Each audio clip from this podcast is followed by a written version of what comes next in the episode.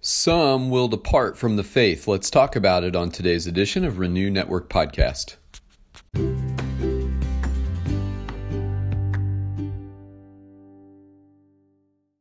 Good morning, my friends. We're moving on in our study of 1 Timothy. Today we're going to be looking in chapter 4 at verses 1 through 5. But before we get into the text, let's go before the Father. Heavenly Father, we love you today. We thank you for your word. We come hungry and ready to hear from you. Speak through your word into our hearts today, Lord God, to the maximum benefit of our growth and grace, we pray in Jesus' mighty name. Amen. All right, here's what Paul says in 1 Timothy 4 1 through 5. Now, the Spirit expressly says that in later times some will depart from the faith by devoting themselves to deceitful spirits and teachings of demons, through the insincerity of liars whose consciences are seared, who forbid marriage and require abstinence from foods that God created to be received with thanksgiving by those who believe and know the truth.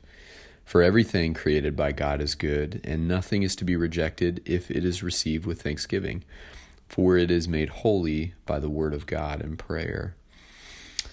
So, Paul is addressing the bigger picture of those within the realm of the Christian faith who are trying to merge uh, the old teachings and ways of the Jewish faith with the Christian faith. And Paul says this is demonic, this is satanic. We don't need to go back to the law. We don't need to go back to the requirements of the law, the restrictions of the law, the eating restrictions and the ceremonial cleanliness restrictions and all of these things.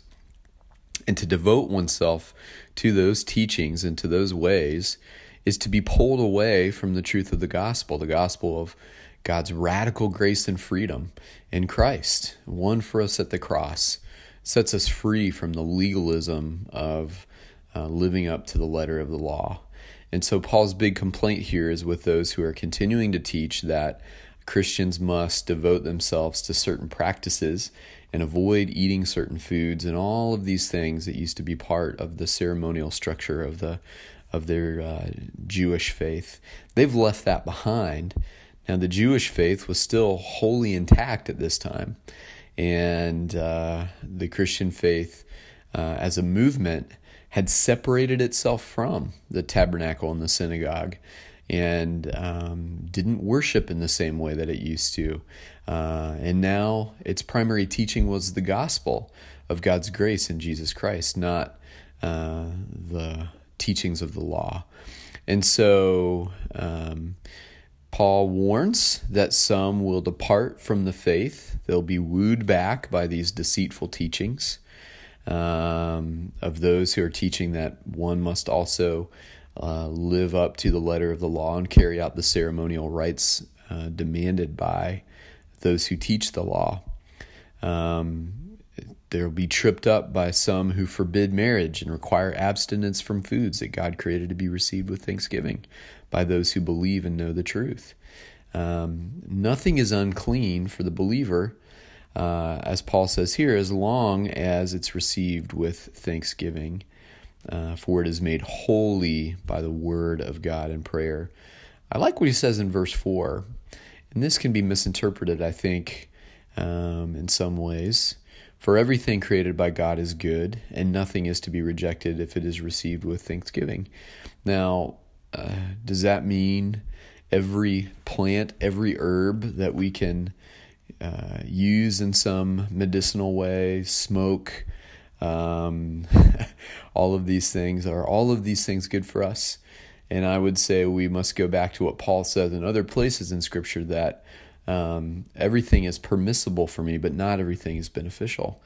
And so that would fall into um, uh, as additional commentary on verse 4.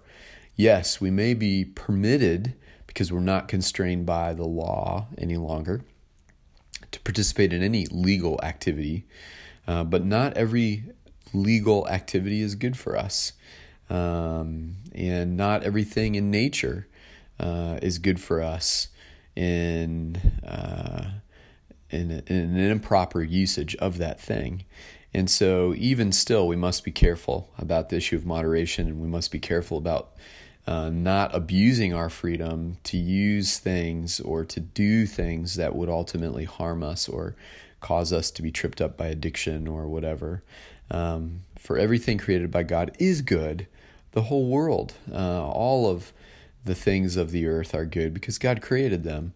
But there's a proper use for everything, and there's a proper way of going about using uh, the resources of the earth in a way that glorifies God and does not cause harm. God is not the champion of anything we do that would cause us harm.